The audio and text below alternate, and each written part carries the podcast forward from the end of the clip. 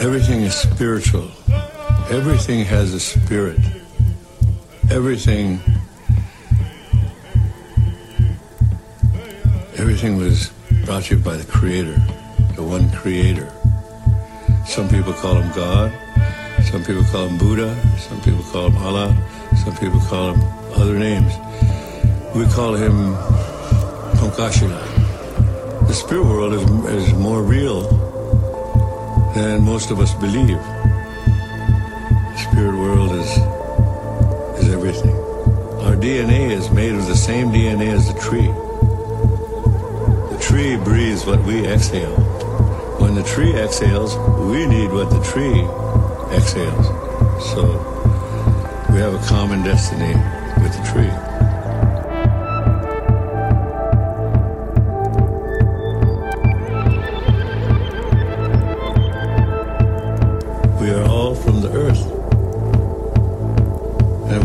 Earth, the water, the atmosphere is corrupted, then it will create its own reaction.